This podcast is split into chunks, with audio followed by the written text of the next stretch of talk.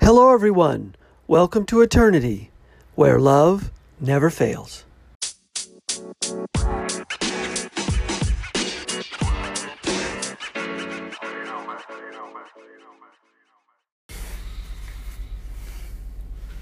Hello, everyone. Thanks for listening. This is the Eternity Bible Study Podcast, where we walk through the Bible together every weekday, Monday through Friday. We're podcasting from here in the United States and in Zambia with a goal to share our thoughts and encourage one another as we read God's Word together, verse by verse. My co host in Zambia, Matali, and I are both listening to Through the Bible podcast and then sharing our thoughts and encouragement with you. From America to Africa and everywhere else, God is in control. As always, our attribution goes to Through the Bible with Dr. J. Vernon McGee. So if you've ever wanted to try to read the Bible every day, we hope you can join us. We're regular people, just like you, trying to learn more about God and walk in step with His Holy Spirit. So if you have your Bible, feel free to read along, and if not, no problem. We'll try to put it all together for you. So let's get started. Hello, everyone. We're back in the book of Luke today, Luke chapter 16. We'll be putting in at verse 19, um, starting with a parable, uh, if it was a parable, of the rich man and Lazarus. There was a rich man who was clothed in purple and fine linen, and who feasted sumptuously every day and at his gate was laid a poor man named Lazarus, covered with sores, who desired to be fed with what fell from the rich man's table. Moreover, even the dogs came and licked his sores. The poor man died and was carried by angels to Abraham's side. The rich man also died and was buried. So notice that the poor man gets carried by angels, and the rich man just gets gets buried. and in Hades, being in torment, he lifted up his eyes and he saw Abraham far off and Lazarus at his side. And he called out, Father Abraham, have mercy on me, and send Lazarus to dip the end of his finger in water and cool my tongue, for I am in anguish in this flame. We get a picture of Hades. We get a picture of death here. We get a picture that the dead can, in Hades, are aware of those in heaven.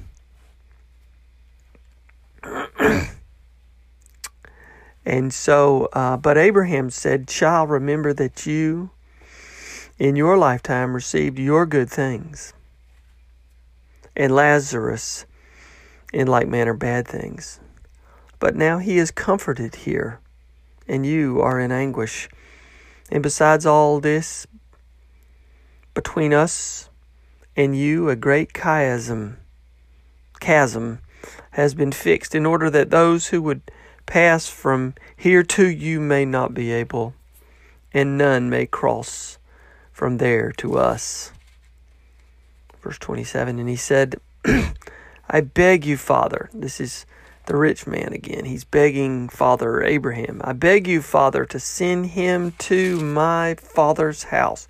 In other words, I'm begging you to send, uh, raise Lazarus from the dead and send him back to my father's house. For I have five brothers, because he's wanting Lazarus to return from the dead.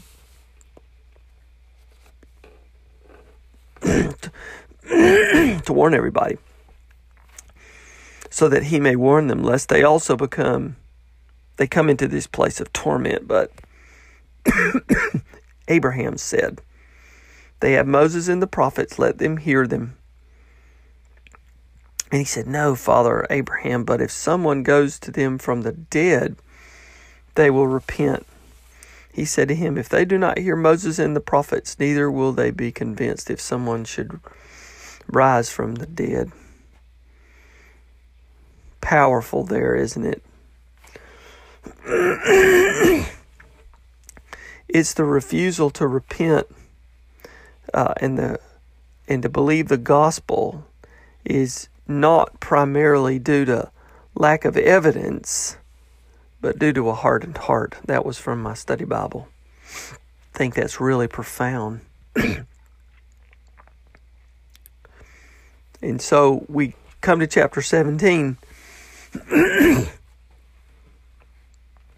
and he said to his disciples, Temptations to sin are sure to come, but woe to the one through whom they come. It would be better for him if a millstone were hung around his neck if he were cast into the sea that he should cause one of these little ones to sin. Pay attention to yourselves. If your brother sins, rebuke him. If he repents, forgive him. And if he sins against you seven times in the day and turns to you seven times, saying, I repent, you must forgive him. My study Bible points out that in the Jewish faith at the time, it was considered honorable to forgive somebody three times.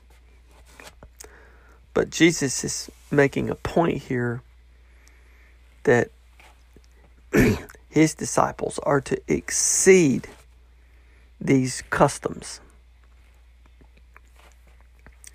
about forgiveness. Verse 5 One of the apostles, uh, the apostles said to the Lord, Increase our faith. And the Lord said, If you had faith like a grain of mustard seed, you could say to this mulberry tree, Be uprooted and planted in the sea, and it would obey you. I've read this passage so many times over over time, and I've, I mean I've seen it, but don't miss this little point here. I, I see it in my study Bible. Jesus' reply here about just having a just enough faith, just like a little mustard seed. It's a really small seed. It's indicating that even a very small amount of faith, if it is genuine trust in God, can lead to remarkable results. That's so encouraging. The issue is not the size of our faith, but its presence. Okay? So, my study Bible says that this verse must be understood in connection with the other passages that talk about prayer and the nature of genuine faith. Just a little bit of faith can do remarkable things. Don't look down on yourself if you feel like you have a lack of faith.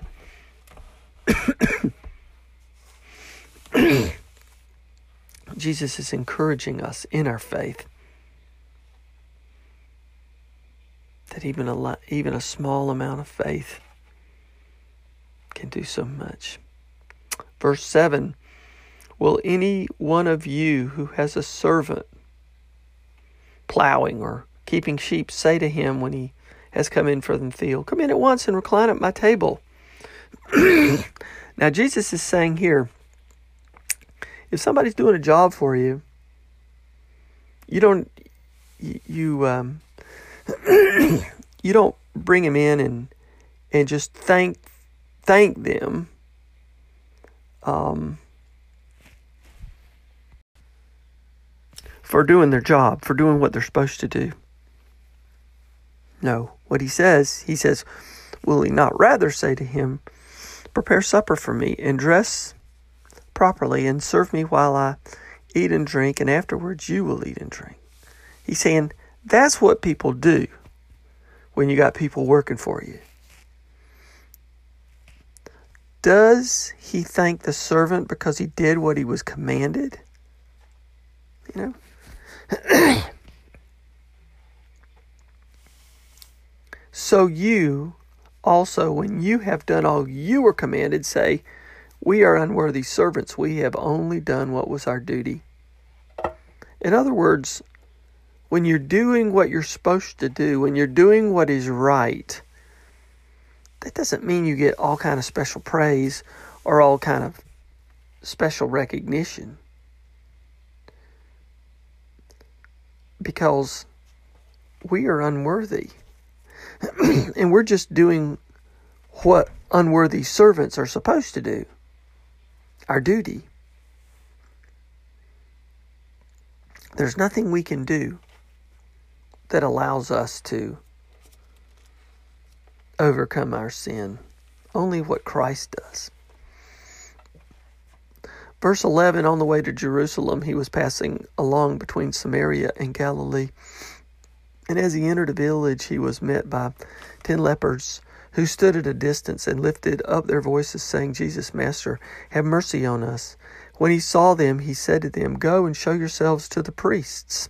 And as they went, they were cleansed. Then one of them, when he saw that he was headed, healed, when he saw that he was healed, he turned back, praising God with a loud voice, and he fell on his face at Jesus' feet, giving him thanks. Now, he was a Samaritan. Then Jesus answered, Were there not ten cleansed? Where are the nine? Was no one found to return and give praise to God except this foreigner? And he said to him, Rise and go your way. Your faith has made you well. This illustrates the principle of giving thanks to God for what we have received. Being thankful. We're going to stop here. Turn the rest of the podcast over to our co host in Zambia, Matali. Matali, I hope you're doing great. Look forward to hearing your study today. For me to all of you, God bless you. Keep your hearts centered on Christ, and we'll see you here next time.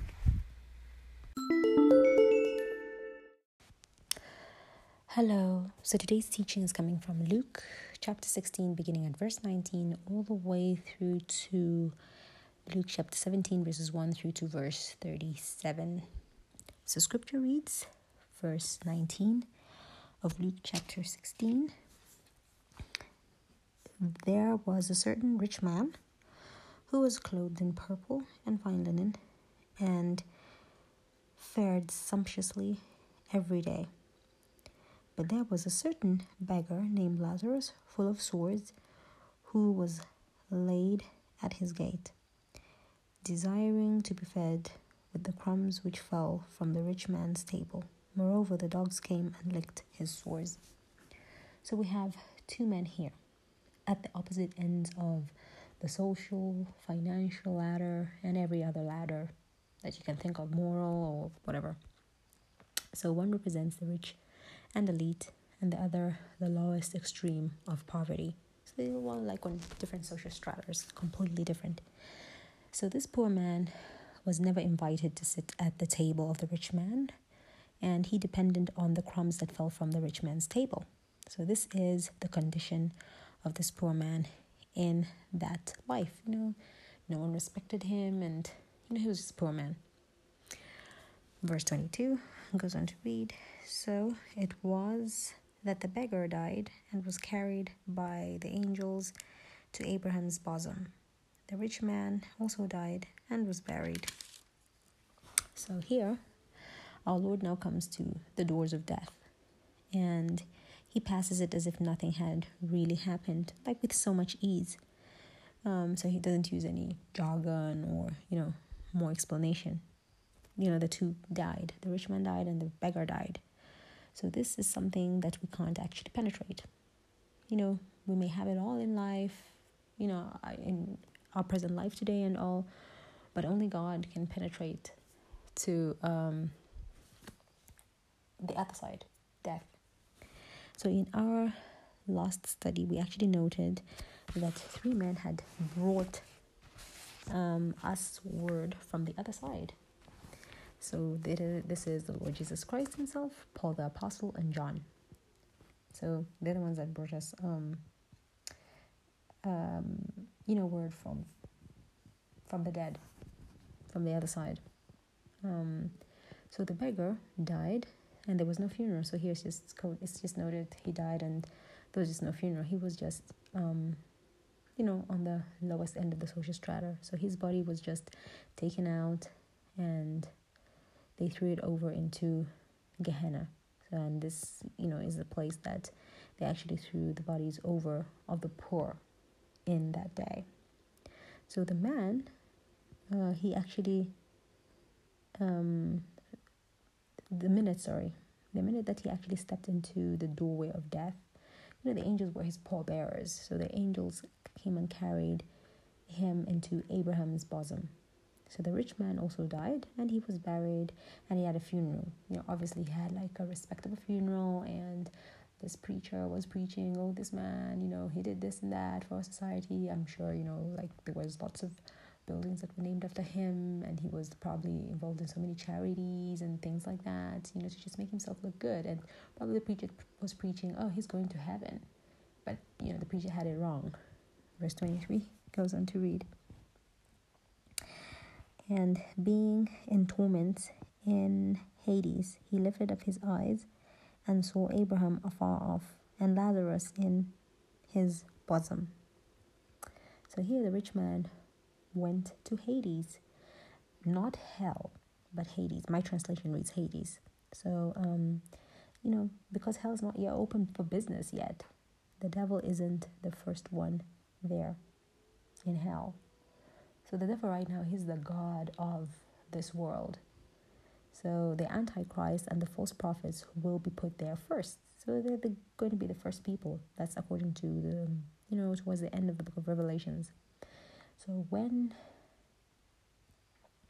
um, when we die, um, like um, yeah, when when we die, we we actually go to Hades. And in the Old Testament it's actually called Sheol. So the un- Sheol meaning the unseen world, and in Psalms sixteen, verse ten, there's actually a description for this, and um, it reads, "For you will not leave my soul in Sheol, no, will you allow your Holy One to see corruption." So um yeah, this is a description of um, Hades. That's what is called in the New Testament. So, what is death? That's the first thing we're supposed to actually look at. So, death, death is not extinction. Yeah, death is actually separation. And, you know, Adam, when he actually ate the fruit from that Garden of Eden, the forbidden fruit, he died spiritually. He did not die physically, he died spiritually. So he was, meaning he was separated from God that day. So people today, you know, if you look at them, people are dead while they actually live. They're just, the spirits are just dead. You, know, you see people like, you have dead saints in church. They're just there. So people want to you know, spice up their lives and liven it up. This is why you find a lot of people like because people are so empty and so depressed and so they just feel alone. They just want something that's gonna fill that void, and this is why people resort to like drugs and alcohol and all forms of um, you know narcotics. So there is a second death though, and that's spiritual death, and that's eternal separation from God, which is sad and very sad. So at physical death, the soul and the spirit of man does not end. It's uh, does not actually end. Um, it's actually the body that dies, and you know the spirit and the soul is immediately taken out from the body.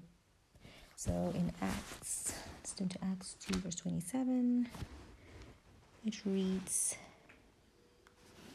Um, for you will not leave my soul in Hades, nor will you allow your Holy One to see corruption. So it's, it's the same verse as we read in um, Psalm 16. And in 1 Corinthians 15, verse 55, it reads, O death, where is your string? O Hades, where is your victory? So it's, it's, you know, when we die, we go to a place called Hades. So if you're a saint, um, you go to the better place, um, the paradise of Hades. Yeah, the better place of Hades. And for the non believers, you know, they end up like the rich man in the story of uh, the parable of Lazarus. So, this here that's being talked about here is Hades in uh, 1 Corinthians 15, verse 55, and Acts 2, verse 27. So, in the Old Testament, that's where the lost went to a place of torment. That's in the Old Testament. And the saved actually went to a place the Lord labeled Abraham's bosom. So that's still Hades in the unseen world. Verse 24 goes on to read Then he cried and said, Father Abraham, have mercy on me, and send Lazarus that he may dip the tip of his finger in water and cool my tongue, for I am tormented. Sorry, excuse me, in this flame. But Abraham said, Son, remember that in your lifetime you received your good things, and likewise Lazarus's evil, and likewise Lazarus evil things. But now he is comforted, and you are tormented. So the rich man and Lazarus' status now have changed because there was in the heart of these men good and evil. If you get the rich man, though he was rich and all, that didn't make him good. He was not a nice man and in Abraham's heart that was good. So you can't judge by, you know, outward appearances, the goodness or the evilness or the evil heart of a person. You can just judge by looking, and people tend to like like to judge, like because someone has money and they do all these like works, charitable works and voluntary works, and they judge that the person is actually a good person. No, you can't judge, just judge because, you know, money can't buy goodness. If the person is just, you know, a bad person, the person is just a bad person. Verse 26 goes on to read, And besides all this between us and you there is a great gulf fixed so that those who want to pass from here to you cannot, nor can those from their past to us. So the body of believers today, they go into the grave and return to the dust. You know, we go back to the elements of dust. But the spirit actually returns to God and goes into his presence. So scripture reads, absent from the body, present with the Lord. So the lost go to the place of torment, Hades, when it um, it actually um, said our Lord decided descended when sorry when scripture actually reads our Lord descended into Hades. Um, he descended into the paradise section of Hades, and the day will come when Hades will be cast into the lake of fire, and men will no longer go there when we're going to have eternal life. So the body is just a temporal house that we actually live in today, and it's going to be left behind. So, you know, the word cemetery. The word cemetery is like a place, the meaning is like a place where one puts the body of their loved ones. So it's like an inn or a motel or a hotel or guest house. So the body is asleep, but the spirit leaves the body immediately when the person dies. So one makes their decision in this life of where they will actually end up. You know, this is our second chance to actually make up our mind. God never intended for anyone to go to the place of torment, that's Hades. So one does get a second chance after this life. So one has a choice to actually choose. So if you look at Adam and Eve, they had a choice and they chose to eat of the forbidden fruit and to disobey God. So we have choices here on earth. You know, all the decisions that we make, all those are choices. We can choose to go ahead and make the wrong decisions, or we can choose not to, um, to, to actually just make the right decision.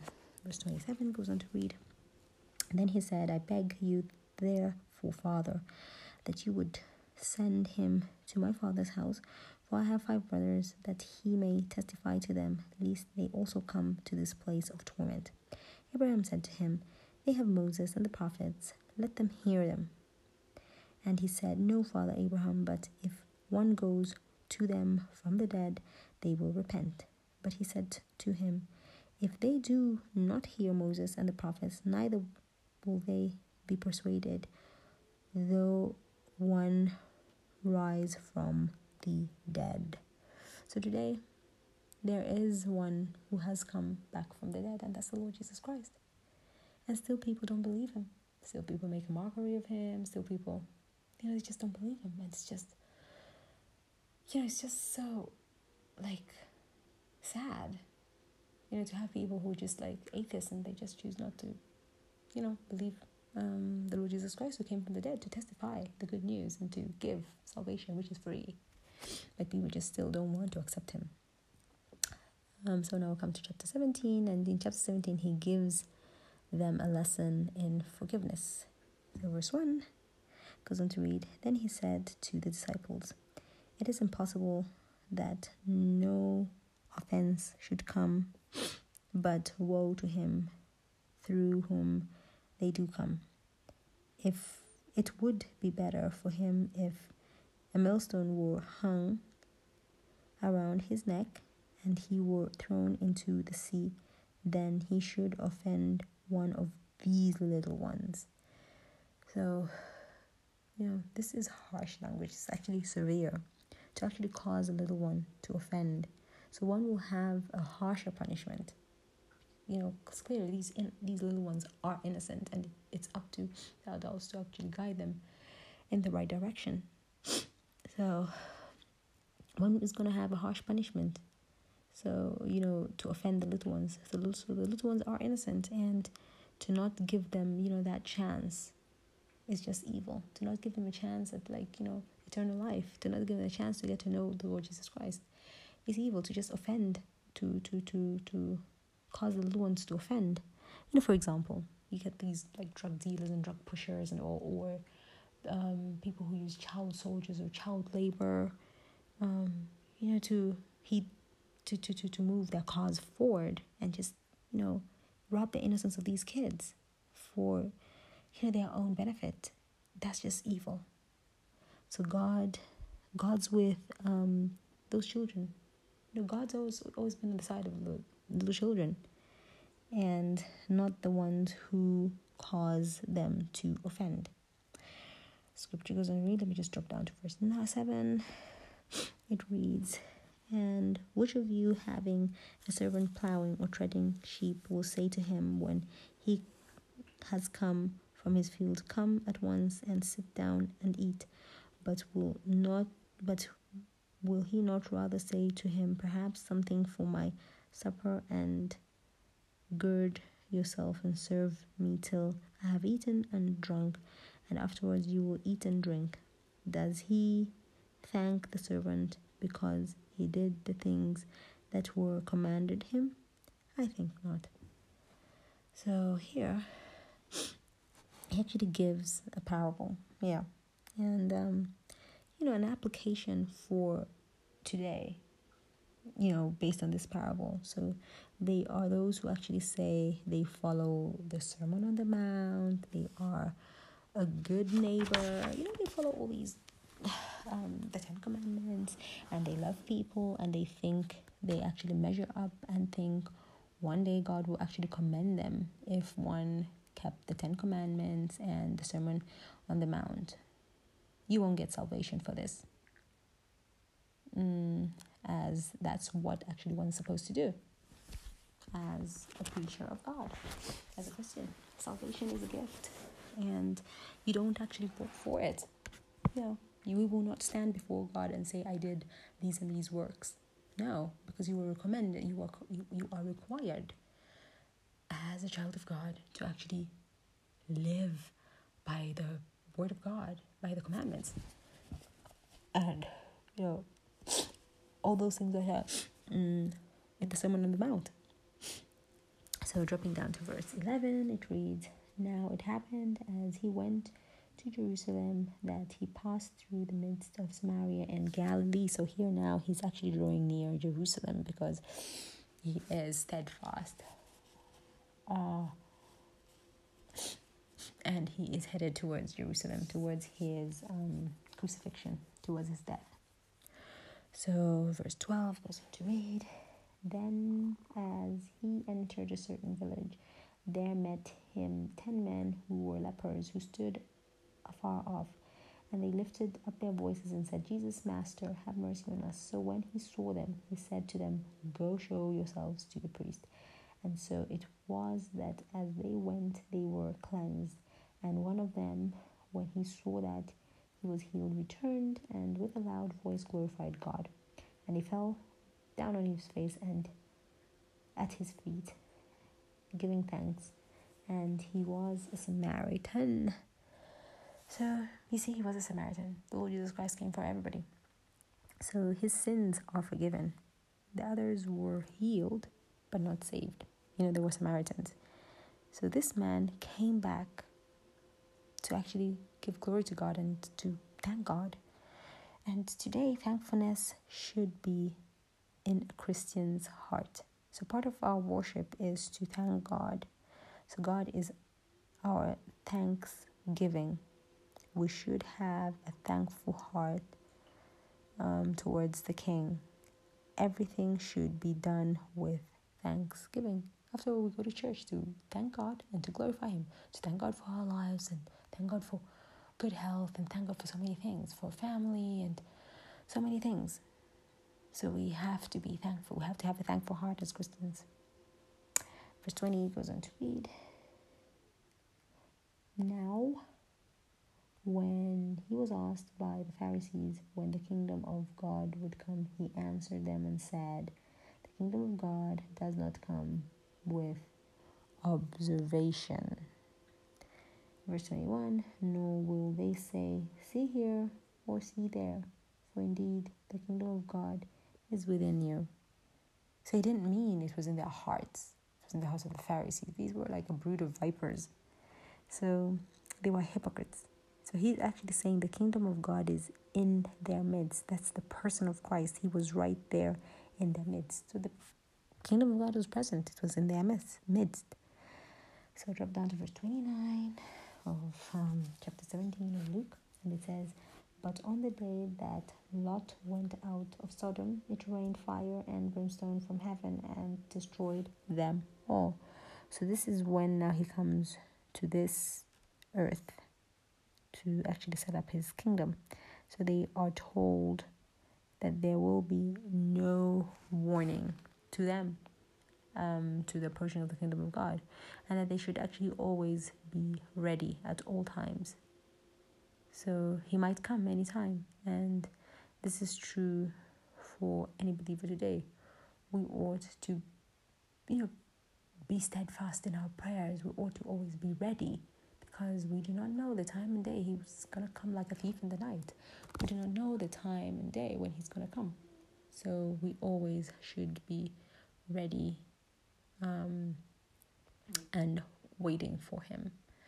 So, this is our teaching for today. Thank you all for listening in. God bless you all and have a pleasant day. Bye.